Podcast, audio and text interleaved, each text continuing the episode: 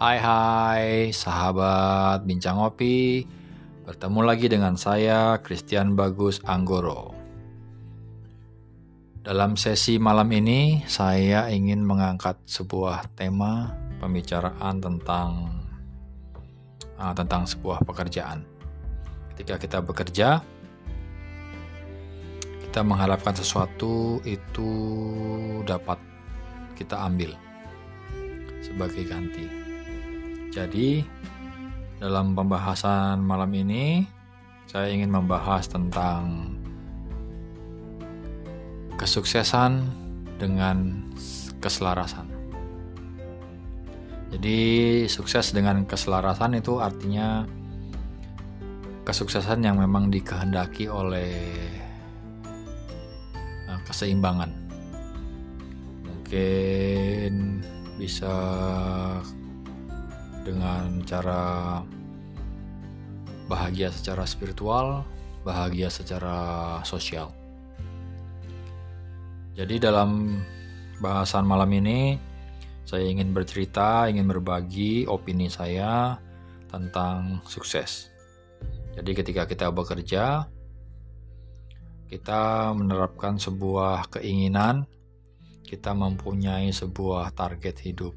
Jadi target hidup itu bisa berupa banyak hal. Berupa ambisi berupa keinginan keinginan impian-impian. Jadi kita banyak selalu berharap ketika kita bekerja keras kita punya tujuan memang bagus ya. Di setiap bekerja keras itu kita memang bagus kita punya tujuan kita punya sikap kita punya plot kita punya timeline. Jadi secara timeline tuh kita dari umur sekian sampai umur sekian tuh kita harus punya ini dari umur sekian dari umur sekian kita punya ini. Tapi dari rancangan itu itulah rancangan kita. Sebagai manusia kita mempunyai timeline. Tapi di luar itu ada kuasa-kuasa lain yang memang mempunyai kehendak berbeda. Jadi rencana-rencana itu mungkin disahkan oleh Tuhan dan diciptakan oleh semesta. Jadi terkadang timeline-timeline yang kita mau, jadi seperti saya ingin mempunyai sebuah baju. Baju itu harganya jutaan. Jadi karena itu masuk dalam timeline pekerjaan saya, saya harus menabung untuk membeli uh, pakaian itu. Jadi saya menabung, nggak ada salahnya memang karena saya ingin baju itu, saya menabung untuk membeli itu bagus. Tapi ketika memang ketika Tuhan uh, berkehendak lain saya tetap ngotot. Jadi timeline itu saya ingin menabung untuk membeli baju ini saya menabung selama satu minggu. Nah dalam satu minggu itu memang kita sudah terapkan kita sudah tetapkan berapa nilainya berapa rupiah yang kita mau sisihkan setiap hari untuk deadline satu minggu itu tapi memang kita bisa mendapatkan barang, kita bisa membeli baju itu selama satu minggu. Tapi dalam kenyataan, dalam satu minggu itu ada banyak-banyak ujian yang datang dan ada banyak-banyak hal yang memang menjadi prioritas. Terkadang kita kita tidak kita tidak peduli. Jadi kita sisihkan perasaan itu. Jadi ketika kita sudah mempunyai uang dengan nominal tertentu, ketika dikit lagi kita mampu membeli hal yang ingin kita inginkan itu tiba-tiba ada aja yang datang. Bisa uh, orang-orang uh, yang memang membutuhkan sesuatu datang ke kita. Ada keluarga yang membutuhkan. Jadi kita malah tetap ngotot. Kita tetap sisihkan orang-orang itu untuk tujuan kita. Nah itulah yang saya bilang ketika kesuksesan itu ketika kita ingin mendapatkan sesuatu memang kita bisa dapatkan. Tapi itu tidak selaras dengan keinginan Tuhan. Jadi kita bisa dibilang kita ignore kita mengabaikan uh, sekitar untuk tujuan kita. Dalam hat dalam halnya kita memang sih pasti kita dapat ya. Kita memang dapat. Kita memang kita memang memfokuskan pikiran kita tuh untuk satu hal kita harus dapat kita kita bisa dapat barang beri itu tapi uh, kita banyak mengorbankan hal-hal di luar dari itu. Jadi ketika kita nyaman memakai barang yang sudah kita beli, yang sudah kita inginkan, yang sudah kita impikan, apalagi sampai kita rela menyisihkan uang, kita nabung, kita kita mampu membeli. Tapi buat saya, ketika saya mampu membeli barang itu, ketika saya mampu memakai barang itu, lalu saya menyisihkan banyak uh, banyak hal-hal yang datang yang seperti saya sebut tadi. Ada hal-hal yang ada hal-hal yang memang menjadi prioritas di luar hanya sekedar saya bisa membeli barang itu. Ada jenis-jenis uh, hal yang datang untuk untuk memang diprioritaskan. Jadi saya beri uh, bersikap acuh untuk tidak melihat itu semua. Uh, buat saya buat saya pribadi ya buat apa gitu loh kalau saya memang uh, bisa memakai barang itu lalu saya mengabaikan hal-hal yang lain. Ketika saya memakai barang mewah, ketika saya memakai barang yang keren, lalu tidak selaras dengan hati saya, dengan pikiran saya itu buat apa gitu. Saya saya, saya memang tidak selalu setuju ya hal-hal yang memang mendukung dari segi sosial. Jadi karena kita ingin ingin sebuah pengakuan, kita ingin sebuah penerimaan dari beberapa komunitas jadi kita harus mengorbankan banyak hal-hal lain yang di luar itu memang sebenarnya menjadi prioritas uh, hidup kita. Jadi saya kurang setuju ya buat saya pribadi ketika kita memang menetapkan sebuah tujuan dan tujuan itu memang baik dan bagus buat hidup kita. Tapi ketika kita itu ketika kita mengejar keinginan itu kita mengorbankan perasaan kita sendiri. Apalagi kita mengorbankan perasaan orang lain. Buat saya itu bukan bentuk uh, kesalahan atau dosa terhadap Tuhan yang Maha Esa enggak. Tuhan sama kita itu dia bisa memberikan apa aja yang kita mau. Sesuatu yang baik sesuatu yang buruk itu bisa terjadi itu tidak ada hubungannya sama sekali antara kita manusia dan Tuhan jadi dosa itu rasa tidak enak, rasa tidak nyaman itu memang selalu terjadi antara kita sesama manusia. Dan vibrasi, getaran-getaran frekuensi ketidaknyamanan itu uh, menimbulkan efek buat kita dan menimbulkan efek buat lingkungan sekitar. Ini hanya uh, pola pribadi saya. Jadi mungkin perkataan saya ini bisa dibenarkan atau memang bisa disalahkan ini memang karena pengalaman pribadi saya, saya bisa berbicara seperti ini dan di pembicaraan ini saya ingin meng, uh, mengeluarkan uh, sebuah obrolan yang terkadang memang cukup mengganggu buat saya. Jadi hidup itu simple, hidup itu buat saya itu keep it sederhana aja. Walaupun kita punya income yang berpuluh-puluh juta kalau kita hidup sederhana kita bisa melihat sesuatu itu lebih mudah dipahami. Saya tidak ingin memaksakan hal-hal yang memang bukan hal yang pantas buat saya seperti saya memang nggak cocok memakai uh, jas, memakai barang-barang mewah nempel di tubuh saya. Jadi saya tidak ingin memakai itu. Itu memang belum cocok buat hidup saya. Dan walaupun saya sebenarnya uh, ketika saya menabung, saya menyisihkan uang, mungkin saya juga bisa membeli barang-barang itu dan mungkin saja bisa saya pakai. Dan bisa saja ya barang-barang itu memang pantas saya pakai, tapi di, di benak saya dan di bayangan saya emang barang-barang seperti itu emang masih belum cocok buat saya secara pribadi. Jadi ada beberapa dana yang memang dialokasikan emang tujuan saya emang bukan untuk ke arah sana. Jadi ada banyak hal yang memang hal-hal positif itu bisa terbentuk dari lingkungan kita. Jadi di mana kita lingkungan kita itu hidup itu bisa terbentuk secara positif ataupun negatif. Jadi sosial itu pun juga bisa memberikan andil buat hidup kita. Terutama di lingkungan pekerjaan. di lingkungan pekerjaan tuh ada banyak gesekan yang memang terjadi kadang hal itu bisa merubah kita bisa menjadi lebih buruk lagi atau kita memang bisa menjadi lebih baik lagi karena basicnya kebanyakan memang dalam pekerjaan tuh kita berkompetisi untuk menjadi yang lebih baik. Ketika kita menjadi lebih baik ya kita merasa kita aman kita nyaman di dalam suatu bidang. Nah hal-hal seperti itu terkadang ketika kita terbentuk ada banyak hal baik dan buruk terjadi di dalam hidup kita. Jadi kadang-kadang ya bentuk uh, keberhasilan bentuk kesuksesan itu bisa berbagai banyak definisinya kita bisa merasa nyaman, kita merasa risih, karena itu hanya hubungan kita dan sekitar yang memang tahu.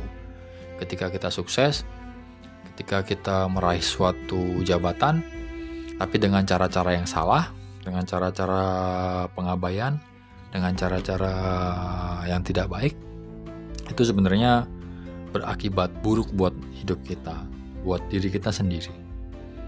Kita bisa meracuni diri kita dengan pikiran yang tidak bagus dan hal-hal yang tidak bagus itu bisa menjadi suatu kebisa, uh, kebiasaan buat hidup kita. Ketika sudah menjadi kebiasaan ya pasti hal-hal itu ya tidak baik tidak baik lagi untuk dilakukan hari demi hari. Dan itu semua adalah pilihan ya teman-teman.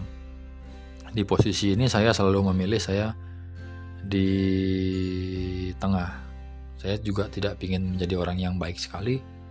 Saya juga tidak ingin menjadi orang yang buruk sekali dan bukan berarti saya juga tidak ingin tidak pernah berbuat kebaikan atau saya sendiri tidak pernah melakukan kejahatan. Dalam hidup ini ya kita nggak bisa memang hidup itu tampak putih atau kita menjalani jalur hitam karena hukum sebab akibat baik dan buruk dalam hidup ini itu kita sendiri yang memang memberikan cerminan. Jadi ketika saya mengangkat tema ini, ketika kita sukses dalam keselarasan, keselarasan itu bisa menjadi jiwa dan raga kita, bisa dengan restu Tuhan, bisa dengan dukungan leluhur. Ada banyak hal. Kadang-kadang ketika kita sukses, kita memang ingin sukses itu dalam bentuk seperti apa sih? dengan tampilan kita sukses dengan menggunakan mobil mewah, hidup mewah, uh, hidup foya-foya, bisa juga kalau buat sebagian orang sukses itu ada ketika dia mencapai suatu bidang, dia bekerja, dia mampu uh, mengatasi sebuah kegagalan itu pun juga bisa dimaknai oleh dia sendiri adalah sebuah kesuksesan. Itu sebenarnya kesuksesan itu uh, kalau dijabarkan memang banyak sekali. Tapi yang di sini saya ingin katakan tuh ketika kesuksesan tidak selaras lagi dalam jiwa dan pikiran kita. Ketika kita sukses kita mewujudkan suatu hal di sana kita ada menyakiti perasaan-perasaan orang-orang terdekat kita sebenarnya buat saya itu adalah pribadi masing-masing tapi saya selalu belajar, saya ingin belajar untuk meraih suatu kesuksesan itu dengan cara yang benar. Ketika saya sukses, saya tidak ingin ada orang-orang yang memang benar-benar tersakiti gitu. Jadi ketika saya sukses itu saya bisa mampu berjalan dengan hati yang tenang, dengan pikiran yang bahagia. Jadi tidak ada yang dirugikan. Ketika saya sukses, saya mempunyai harta melimpah, Tuhan memberikan itu semua, saya mampu memberikan lagi harta itu ke orang-orang yang memang membutuhkan. Saya bisa membuat usaha-usaha yang memang memperkerjakan orang-orang yang ahli di bidang itu. Jadi berkat yang dari diberikan Tuhan kepada saya bisa saya eh, berikan lagi ke orang dalam bentuk-bentuk hal-hal lainnya sesuai dengan keselarasan. Jadi buat saya tuh poin-poinnya seperti itu. Makna dari kesuksesan itu ya kita sendiri yang bisa menilai kita kita tidak bisa uh, meniru hal-hal lain yang memang dikerjakan diciptakan oleh orang lain kita memang harus diciptakan fokus terhadap diri kita sendiri. Tapi kita, ketika kita fokus ada satu poin-poin yang memang harus kita fokuskan lebih dari hal-hal lainnya yaitu ya menciptakan keselarasan pikiran kita dan hati kita menjadi sebuah berkah ketika kita menganggap diri kita berkah, kita merasa orang-orang terdekat pun juga ikut merasakan bahwa berkah menjadi berkah dan berkat itu adalah suatu hal yang paling istimewa, yang paling spesial.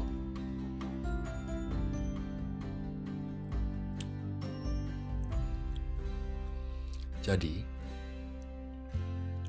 penting banget buat saya ketika kita bekerja kita buat semua itu keep in simple. Kita tetap merendah diri, kita tetap dalam frekuensi yang tinggi, tapi kita itu humble, kita itu lunak, kita itu tidak sombong, kita itu tidak congkak. Jadi ketika kita membiasakan hal-hal seperti itu, rezeki kita berupa uang itu mau datang banyak sekali atau tidak datang sama sekali, kita memang tetap dalam jiwa yang sama. Kita memang orang baik. Ketika kita memilih menjadi orang baik, ada ya memang uh, cobaan-cobaan untuk orang-orang baik untuk menjadi kesal. Nah, menjadi kesal itu juga tidak dosa, menjadi marah itu pun juga tidak dosa. Tapi ketika kita marah kita lagi bisa mempelajari uh, apa sih kenapa sih hal-hal itu bisa datang terjadi ke dalam hidup kita. Itu kita pelajari lagi lebih detail. Bayangkan coba dalam waktu satu tahun dua tahun tiga tahun kita tuh belajar mengenal diri sendiri. Itu poin-poinnya banyak sekali yang bisa kita kembangkan. Kita tidak memang mungkin ada banyak batasan-batasan tembok yang tercipta di dalam hidup kita. Ada banyak ketakutan yang memang hadir dalam hidup kita. Memang kita nggak berani melakukan hal-hal yang memang di luar dari kebiasaan kita. Jadi mendobrak sesuatu itu memang uh, buat saya ya memang wajib. Menjadi berbeda itu keren. Tapi dengan menjadi berbeda tuh yang saya harapkan saya tidak menyakiti orang-orang lain yang di luar dari perbedaan itu. Jadi menjadi berbeda itu memang penting buat saya, tapi kembali lagi menjadi berbeda, tampil seadanya itu kalau bisa memang memberikan uh, sesuatu buat dalam bentuk sosial. Dalam bentuk sosial itu kita bisa bisa menjadi bukti real bahwa kita itu bisa menjadi diri kita sendiri. Dan itu penting sekali. Jadi, dalam pembahasan topik ini, saya sendiri juga orang yang memang uh, senang belajar. Senang belajar menggali potensi diri sendiri saya punya banyak kesenangan saya punya banyak kerjaan. Artinya saya dari dulu tuh memang tidak suka yang namanya sibuk. Saya tuh tidak suka yang namanya banyak kerjaan yang yang ditumpuk terus pekerjaan itu memberikan beban sama saya. Jadi saya tuh tidak suka dengan hal-hal yang seperti itu. Saya tuh pingin kalau bekerja tuh semua dengan timeline dengan keinginan-keinginan yang selaras. Jadi ketika selaras, kita punya keinginan itu bisa terwujud satu persatu kalau kita sabar. Itu tidak tidak mustahil itu tidak ada yang mustahil buat saya. Itu semua terjadi, itu semua terbukti dalam hidup kita. Jadi ketika kita selaras dengan keinginan Tuhan, kita menjadi contoh, menjadi bukti menjadi inspirasi buat uh, orang-orang sekitar itu jauh lebih penting buat saya pribadi. Jadi saya orangnya tidak munafik. Saya suka banyak hal, saya suka hal-hal yang memang bertentangan dengan orang-orang sosial. Jadi di beberapa pemikiran-pemikiran sosial yang baku, yang memang itu tidak boleh, ya bagi buat mereka itu memang tidak tidak baik buat mereka itu terkadang di pikiran saya itu ada hal-hal yang memang itu biasa aja dan itu kayaknya tidak seperti apa yang mereka pikirkan, tidak seperti apa yang mereka rasakan itu saya saya buat, saya ciptakan buat diri saya sendiri. Saya mengambil contoh diri saya sendiri untuk bisa dilihat sama teman-teman yang lain supaya oh ternyata si bagus itu dia membuat usaha seperti ini, dia mencoba membuat seperti ini, ternyata setelah dijalani, ternyata uh, bisa terbukti juga ya, bisa terbentuk juga ya, ya, ya itu. Ketika kita sukses dengan keselarasan, itu kita harus menerapkan kesabaran dan fokus tingkat tinggi. Karena buat saya, sukses yang sejati itu adalah sukses yang diturunkan generasi by generasi. Jadi setiap generasi itu punya timeline yang harus fokus dikerjakan dan diselesaikan sebelum masa hidupnya itu finish. Dan itu bisa dirangkum lagi dan diberikan kepada generasi berikutnya untuk diteruskan lagi. Tapi terkadang kita memang nggak mau sabar, kita tuh mau kelihatan semuanya itu bisa kita dapatkan di, di era kehidupan kita jadi kalau bisa sukses sebesar-besarnya seperti di film-film kartun tuh atau film-film animasi atau film-film lainnya selalu diciptakan seorang penjahat yang ingin menguasai dunia. Jadi satu dunia tuh harus tunduk sama dia, baru mungkin dia tuh puas gitu. Jadi penerimaan uh, uh, hadiah ataupun trofi-trofi itu semua diberikan kepada dia. Jadi ketika generasi-generasi berikutnya itu selalu diberikan bayang-bayangan kehebatan gitu. sebuah bayangan hebat dari generasi sebelumnya yang mungkin susah ditaklukkan gitu. Nah itu buat saya sih memang sah-sah saja ya tapi saya pribadi saya tidak ingin menjadi bagian dari itu. Saya pribadi saya ingin menjadi sesuatu yang mengilhami generasi berikutnya supaya di generasi berikutnya dia sendiri bisa menciptakan hal-hal yang ingin dia ciptakan tapi itu selaras dengan apa yang saya ciptakan gitu. Jadi ketika saya membuat perusahaan perusahaan kopi, saya membuat usaha saya dari nol, saya dari dari scratch saya menciptakan kopi, saya berdagang, saya menciptakan kemasan.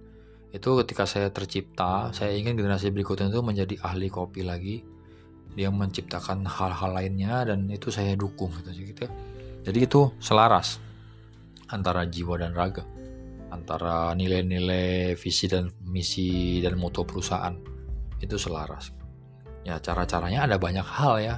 Mungkin menanamkan sejak dini kepada generasi-generasi berikutnya sebuah nilai-nilai perjuangan sebuah nilai-nilai yang memang uh, pantas untuk diperjuangkan di generasi berikutnya itu dari saya. Yang menurut saya itu memang harus terus dipertahankan. Sebuah nilai. Nilai itu bisa menjadi sebuah kejujuran bisa menjadi sebuah perjuangan bisa menjadi sebuah bentuk-bentuk lainnya jadi landasan-landasan yang saya ciptakan, yang saya ingin perjuangkan itulah landasan-landasan yang memang seperti itu. Jadi tidak ada otoriter mendikte generasi berikutnya atau siapa pun untuk bergabung ke dalam keinginan saya. Keinginan saya adalah mutlak, adalah saya sendiri yang mampu mewujudkannya.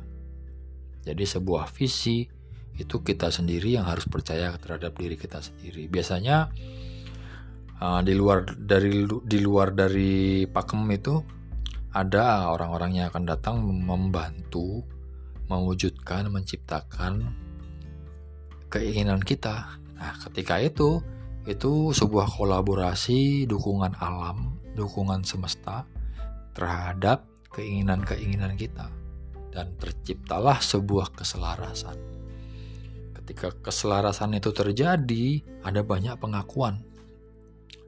Pengakuan itu tidak tertuju tertuju kepada kita aja, jadi pengakuan itu tertuju kepada banyak jiwa-jiwa yang ikut serta menciptakan hal-hal itu.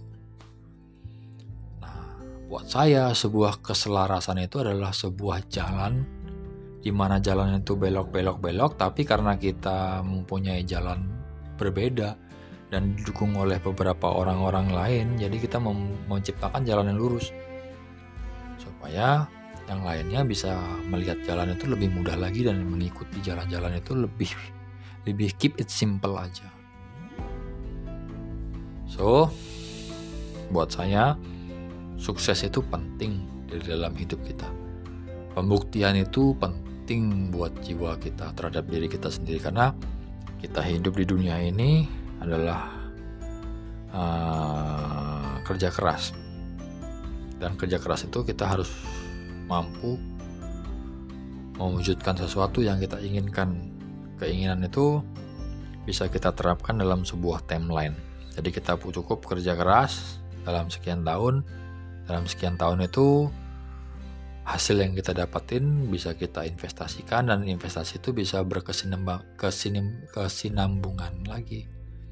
Jadi bisa beranak lagi, beranak lagi, beranak lagi, beranak lagi. Gitu. Semuanya itu butuh kesabaran tentunya sukses itu butuh kesabaran seperti ya gini saya mengambil contoh nih ada usaha-usaha yang saya ciptakan emang usaha itu gagal gitu. usaha itu seperti bangkrut tapi sebenarnya tidak bangkrut karena saya tidak membangkrutkan diri saya tetap berjuang saya tetap memperjuangkan usaha-usaha itu walaupun tidak terlalu besar tidak terlalu tampak tapi produk-produk yang diciptakan itu memang ada dan memang ada di saya tawarkan di pasaran yang memang ada di toko-toko tertentu gitu. Di luar itu ya saya menciptakan kopi Gunung Mas. Kopi Gunung Mas itu uh, sebuah perusahaan kopi di mana saya mengolah kopi, saya merosting kopi, saya mempackaging, saya mengemas, lalu saya mendistribusikan ke toko-toko ataupun personal-personal uh, kopi rumahan. Nah, sekarang kopi Gunung Mas itu memang mempunyai mesin-mesin yang agak lumayan besar, yang memang didukung produktivitasnya itu lebih cepat dari sebelum-sebelumnya saya bekerja. Tapi jangan dikira ketika saya bekerja selama tujuh tahun itu saya benar-benar tidak bekerja yang serampangan. Saya ingin sukses ketika teman-teman melihat mungkin di mata mereka saya sukses seperti apa yang digambarkan saya berkelimpangan harta, saya memiliki banyak-banyak aset yang bentuknya bisa macam-macam. Itu cuman itu asumsi-asumsi orang yang mungkin salah gitu. ketika memang mereka tidak tidak berani bertanya kepada saya langsung. Tujuh tahun usaha saya terbentuk itu tidak semudah itu. Gitu. Berat jalannya. Saya mer, saya membuat kopi itu lika-likunya berat sekali itu berbenturan dengan keyakinan saya. Kalau saya tidak yakin pada saat itu menjadi pedagang kopi, mungkin tujuh tahun yang lalu ketika saya mencoba membuat kopi dan itu gagal, saya mungkin sudah pergi meninggalkan uh, jenis pekerjaan kopi itu. Ketika memang dagang kopi itu adalah panggilan dari leluhur saya, saya diberikan jalan, saya diberikan berkah, karena Tuhan juga mendukung. Jadi ke, jadi ya dalam keselarasan kopi Gunung Mas itu tetap bisa eksis sampai hari ini. Jalannya luar biasa berliku naik turun naik turun ada banyak pelajaran di situ. Ada banyak strategi yang saya pelajari. Ada manajemen. Jadi ketika kita sukses kesuksesan itu bisa kita pilih sukses itu seperti apa gitu. banyak. Dari beberapa tahun yang lalu banyak sih pengusaha-pengusaha yang lain itu ingin menawarkan saya sebuah nominal uang untuk membantu bisnis saya menjadi lebih besar lagi lebih cepat. Jadi Jadi jadi mereka mau tuh gunung emas itu diinjek. Jadi ketika mereka suntik usaha saya, usaha saya menjadi lebih besar. Tapi ketika memang besar, ya memang saya terlihat besar, saya mempunyai gedung, mungkin saya akan pindah dari tempat ini menjadi gunung emas yang lebih besar lagi. Mungkin usaha saya dihormati. Tapi apakah penghormatan itu layak buat saya? Ketika memang tempat yang besar itu memang bukan melalui proses, memang sih tujuh tahun itu berkahnya itu memang prosesnya adalah saya didukung sama orang. Ada yang ingin berinvestasi di perusahaan saya yang memberikan uangnya nominal yang tidak kecil. Ada banyak sekali memang orang-orang yang datang menawarkan saya sebuah nominal uh, uang untuk diinvestasikan di usaha saya. Karena mereka nilai usaha saya adalah usaha yang berkembang. Usaha yang dari tahun ke tahun akan terlihat perkembangannya akan menjadi lebih besar lagi lebih besar lagi. Nah saya jadikan poin acuan Ketika mereka menilai usaha saya mampu menjadi besar dari tahun ke tahun berikutnya, kenapa nggak saya yakin sama diri saya sendiri? Mereka sudah memberikan penilaian buat saya. Kenapa saya meragukan diri saya sendiri gitu sebagai penggerak roda perusahaan? Akhirnya acuan acuan itu memberikan seperti sebuah kertas yang putih bahwa usaha yang saya dirikan itu punya masa depan saya tidak ingin mengambil eh, jumlah-jumlah investasi itu. Saya ingin tetap menjadi diri saya sendiri, saya tetap ingin menjadi perusahaan kopi yang saya dirikan ini adalah kopi Gunung Mas, tetap selaras dengan cara-cara yang sudah ditentukan oleh Tuhan dan leluhur buat saya. Mungkin saja, mungkin ketika memang saya ambil uh, sebuah investasi itu, saya menjadi besar, saya saya di, dimodalin uangnya untuk membeli sebuah tanah membangun yang besar tempat besar. Tapi tempat besar itu seperti seperti usaha saya itu seperti dikarbit terlalu cepat gitu terlalu cepat besar buat saya. Dan terlalu cepat besar itu juga tidak baik karena ketika kita bertumbuh kita harus belajar gitu. Kita tetap harus mengimbangi kayak ketika kita bayi kita lahir dari umur satu bulan sampai kita memang bisa berjalan bisa belajar berbicara bisa belajar berlari bisa pergi ke sekolah berteman bersosial memahami orang tua punya saudara. Itu sebenarnya sebuah proses yang panjang itu. Ketika memang kita diinjek untuk lebih cepat lagi mengenal semuanya ada fase-fase yang kita tinggal di belakang itu kita lupakan. Nah itu tidak selaras lagi gitu ketika sesuatu yang tidak selaras itu bisa menjadi batu sandungan buat hidup kita gitu. Kita bisa gagal di situ. Kita bisa jatuh. Karena itu itu tidak selaras gitu. Buat saya uh, sesuatu itu tidak penting gitu buat saya ketika saya memang diakui di dunia ini memang eksis gitu itu tidak penting buat saya.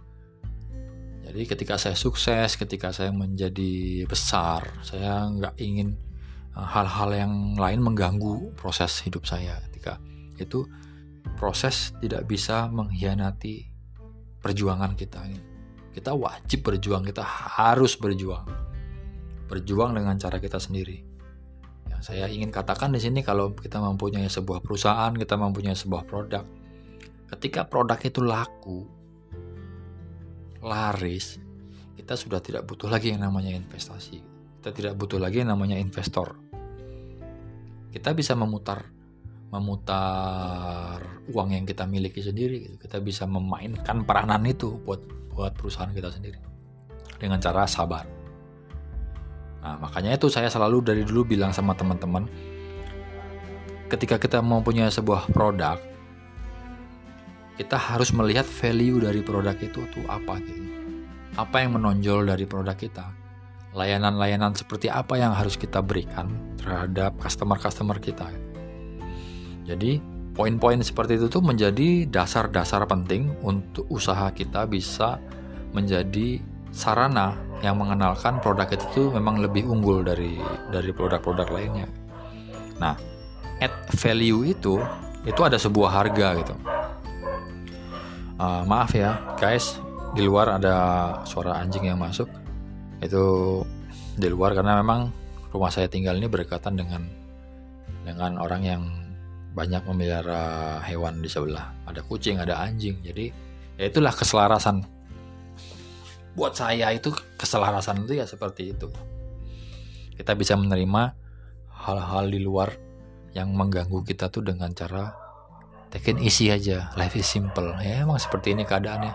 Mau anjingnya teriak-teriak mau anjing yang gonggong semoga tidak mengganggu suara yang dihasilkan di rekaman ini. Tetap bisa nyaman untuk didengarkan dari saya untuk kalian. So back to pembahasan. Kita harus add value terhadap produk kita. Ketika kita produk kita menciptakan sebuah value, menciptakan sebuah uh, ciri khas, itu kita harus mampu menciptakan sebuah harga yang layak. Harga yang layak itu uh, pantas kita berikan kepada customer customer customer kita. Dan harga itu memang tidak bisa sembarangan gitu. Harganya itu tidak bisa kita jual seenaknya aja gitu. Tidak bisa murah kalau kita jual murah kita nggak bisa balik modal kita nggak bisa membiayai diri kita untuk pendidikan kita tidak bisa membeli mesin-mesin tambahan yang menunjang produktivitas kita jadi harga itu harus diciptakan jadi market market market yang kita sasar itu marketnya seperti apa sih gitu ke mana sih marketnya gitu jadi ada orang-orang yang yang memang ingin membeli produk-produk yang memiliki value. Jadi value kita tuh jual ke mana? Saya memang dari dulu sudah tujuh tahun lalu memang sabar. Jadi ketika saya uh, mampu dulu membeli sebuah biji kopi hanya 10 kilo. Harga 10 kilo biji kopi mentah itu ketika saya roasting 10 kilo mentah itu harganya sudah saya cover menjadi 20 kilo. Nah, ketika 10 kilo ini saya laku terjual, ketika saya membeli produk lagi, membeli ke petani, itu udah menjadi 20 kilo. Ketika 20 kilo itu menjadi 40 kilo, 80 kilo, dan seterusnya dan seterusnya. Ada batasan di mana timeline kita bekerja keras, kita membuat uh, modal kita tuh beranak gitu. menjadi lebih banyak lagi lebih banyak lagi menjadi lebih banyak lagi dengan namanya kesabaran fokus penuh dengan uh, belajar kita mengenal banyak hal jadi tidak bisa semena-menanya seperti itu karena memang kita tidak terlahir karena saya sendiri tidak terlahir memiliki uh, kemudahan gitu saya tidak terlahir memiliki kesempatan seperti orang-orang yang memang terlahir memang didukung bisnisnya oleh orang tuanya, oleh keluarga.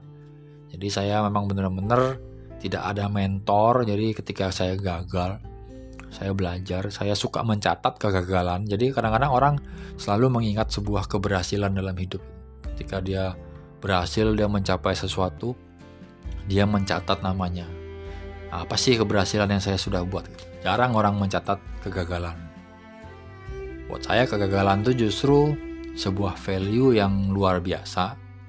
Pelajarannya ketika kita hanya melebihkan sebuah keberhasilan. Kegagalan itu adalah guru yang terbaik buat kita semua. Begitu. Jadi buat saya kegagalan itu lebih pantas dicatat ketika kita gagal. Uh, jangan diambil galaunya aja. Ketika kita gagal kita galau kita bingung. Jangan. Ketika kita gagal kenapa sih kita gagal? Kita catat. Kita mencari gitu. Apa sih gagalnya? Lalu kita belajar lagi uh, lebih bagus lagi kalau memang kita lebih banyak bertemu sama orang-orang yang sudah terlebih dahulu mem mempelajari sebuah ilmu ekonomi. Jadi mereka bisa paham ketika memang kita cari mentor. Mentor itu paham banget gitu ketika membuat suatu brand. Brand itu ketika gagal harus bagaimana harus bagaimana itu manajemennya gitu. mereka lebih paham. Buat saya itu lebih penting dari sebuah brand sebuah value dalam kehidupan itu kegagalan itu justru banyak memberikan kita sumbangsi keberhasilan gitu tanpa kegagalan hidup kita tidak akan menjadi seperti sekarang. Kita tidak akan belajar, kita tidak akan berpikir jauh lebih mudah lagi ketika kita tidak mampu menghadapi sebuah kegagalan. Jadi hal yang paling penting dalam pertama dalam hidup itu adalah kita mampu menghandle sebuah kegagalan. Tidak mudah loh orang bisa mampu menghandle sebuah kata gagal itu. Gagal itu buat sebagian orang menjadi sebuah ejekan gitu, menjadi sebuah hinaan gitu. Tapi kalau kita memang benar-benar fighter, kita memang benar-benar petarung, kegagalan itu adalah uh, sebuah berkah gitu, sebuah pelajaran yang ilmunya kalau kita kita bisa ambil, kita bisa petik, kita bisa pelajarin itu jauh lebih tinggi dari dari hanya hanya keberhasilan itu. Nah, keberhasilan itu yang saya bilang itu ketika berhasil itu ada add value-nya, bantuan-bantuan uh, eksternal dari orang-orang uh, semacam privilege itu jauh lebih mudah untuk orang menjadi berhasil. Gitu. Dan privilege itu bisa kita ciptakan dengan menjadi relasi dengan mengembangkan diri kita dengan mencari relasi-relasi itu sebenarnya bisa kita ciptakan sendiri. Jadi ciptakan sendiri itu dengan cara kita bekerja keras. Bekerja keras itu jangan seumur hidup kita bekerja keras. Kita harus berpikir cerdas dan bekerja keras. Kalau kita bekerja keras kita harus punya timeline. Berapa lama nih kita mampu bekerja keras? Berapa lama sih kita mampu menghandle hmm, keinginan kerja keras kita supaya kita bisa memancut diri kita sendiri. Kita kasih kita timeline. Ketika timeline itu terwujud, untung perusahaan sudah ada, usaha kita sudah maju, kita bisa berinvestasi. Alhasil ya mungkin ke depannya hidup itu lebih mudah lagi buat kita. Lebih gampang lagi, lebih lebih simpel lagi lah. Karena saya yakin kalau orang yang sudah terbiasa hidup keras, biasa menendang pantatnya sendiri itu dia biasanya lebih paham banget lah menghandle kehidupan itu seperti apa. Dan jangan lupa gitu ketika kita bekerja keras kita juga harus bahagia gitu. Kita harus balance. Ketika kita punya keluarga ya kita harus memberikan hari-hari di mana kita menghabiskan sama keluarga dan teman-teman menjamu relasi dan sebagainya dan sebagainya. Seperti itu. Jadi di dalam kesuksesan itu kita harus bisa menciptakan keselarasan. Keselarasan itu bisa dengan fokus dan kesabaran. Dan ketika kita sudah sabar, kita punya timeline, kita punya tanggung jawab, itu kita bisa lebih memasukkan poin-poin yang krusial ke dalam tanggung jawab itu terhadap hidup kita.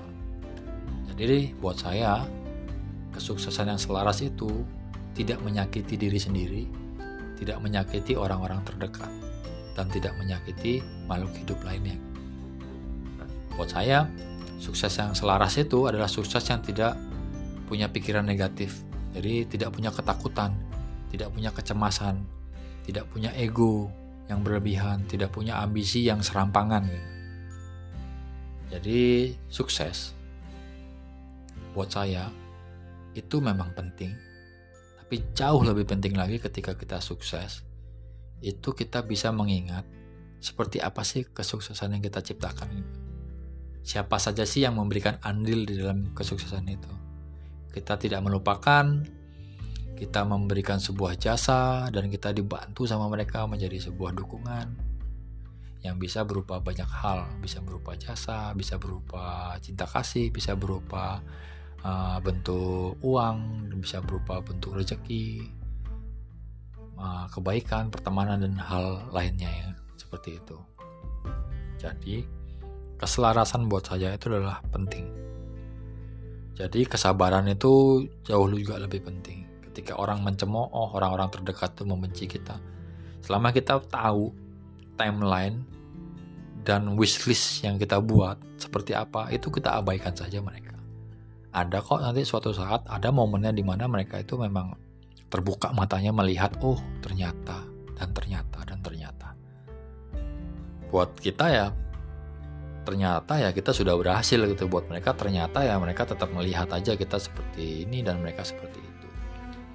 Jadi buat teman-teman dan saya pribadi penting ketika kita menjadi diri kita sendiri dan penting kita menjaga karakter kita tetap menjadi orang baik tidak tergoyangkan. di dalam bentuk sosial-sosial yang memang mempunyai hedon terhadap hidup sendiri. Karena buat saya kehidupan sekarang ini banyak orang menggaungkan nama-nama sultan-sultan lah si A ketika dia mampu membuat hal seperti ini ketika dia mampu membuat hal seperti itu dia dipanggil sultan karena memang hidupnya berkelimbangan dan banyak endorse endorse dari pemilik brand terhadap orang-orang yang menjadi uh, seseorang gitu memang menjadi panutan ketika hukum alam itu sudah menjadi tidak seimbang lagi jadi orang-orang itu sebenarnya sudah merubah tata cara kehidupan menjadi semua itu memang uh, how to make how we want to sell something to someone gitu. Jadi semua itu tentang hidup itu tentang berdagang. Seperti podcast berikut sebelumnya saya mengatakan bahwa hidup itu bagaimana cara kita berdagang. Oh, kita berdagang dengan cara A, B, C, D itu uh, pilihan kita sendiri. Saya tidak mau menyalahkan sesu sesuatu. Saya juga tidak membenarkan sesuatu. Dan saya memang yakin sesuatu yang buruk itu bisa menciptakan kebaikan dan kebaikannya itu bisa mendorong keburukan itu terjadi. Tapi saya tanamkan bahwa sifat iri, uh, dengki, kesombongan dan hal-hal lainnya itu tidak harus dimiliki di jiwa-jiwa kita gitu. Jadi ketika kita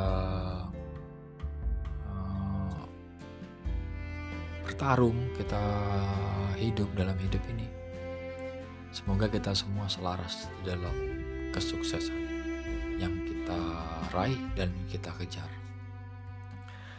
Jadi dengan pembahasan seperti ini, saya harapkan saya sendiri tidak takut ke dalam sebuah dalam sebuah kesuksesan. Sukses itu bukan suatu momok yang harus saya takuti untuk menjadikan diri saya menjadi orang sombong.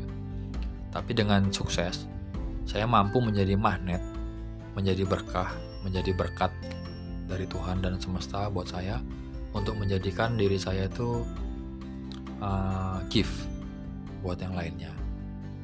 Jadi sukses buat saya itu adalah menjadi berkat buat yang lainnya. Ketika saya sukses, teman-teman saya bisa sukses, eh, keluarga saya bisa sukses dan bahagia. Lalu di luar dari hal-hal itu tidak ada lagi yang saya takutkan. So, teman-teman, mungkin saya akan sudahi pembicaraan podcast untuk malam ini.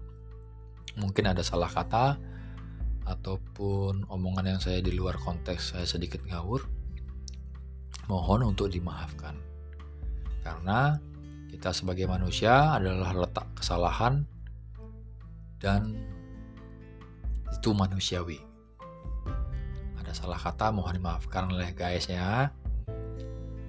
Saya senang membahas hal ini hari ini karena saya ingin sekali menjadi pribadi yang sukses seperti kalian. Juga saya ingin menjadi uh, menjadi inspirasi buat kalian. Kita sama-sama bisa menjadi pribadi yang sukses. Sukses bukan hanya karena memiliki harta yang melimpah, tapi juga sukses menjadi manusia yang memiliki visi yang selaras dengan alam dan Tuhan. So, teman-teman, kiranya hidup itu adalah berkat buat yang lainnya, dan berkat itu adalah hadiah dari Tuhan buat kita semua. Tidak ada kata lain selain mari menikmati kehidupan karena kehidupan adalah hadiah dari semesta dan Tuhan yang harus kita jalani hari demi hari sampai di mana hidup itu terhenti buat semuanya. So, terima kasih sudah mendengarkan podcast malam ini. Salam damai berkah melimpah berupa rezeki, pertemanan, dan keluarga yang saling cinta dan mencintai. Terima kasih, sampai jumpa, dan selamat malam, kawan-kawan. See you.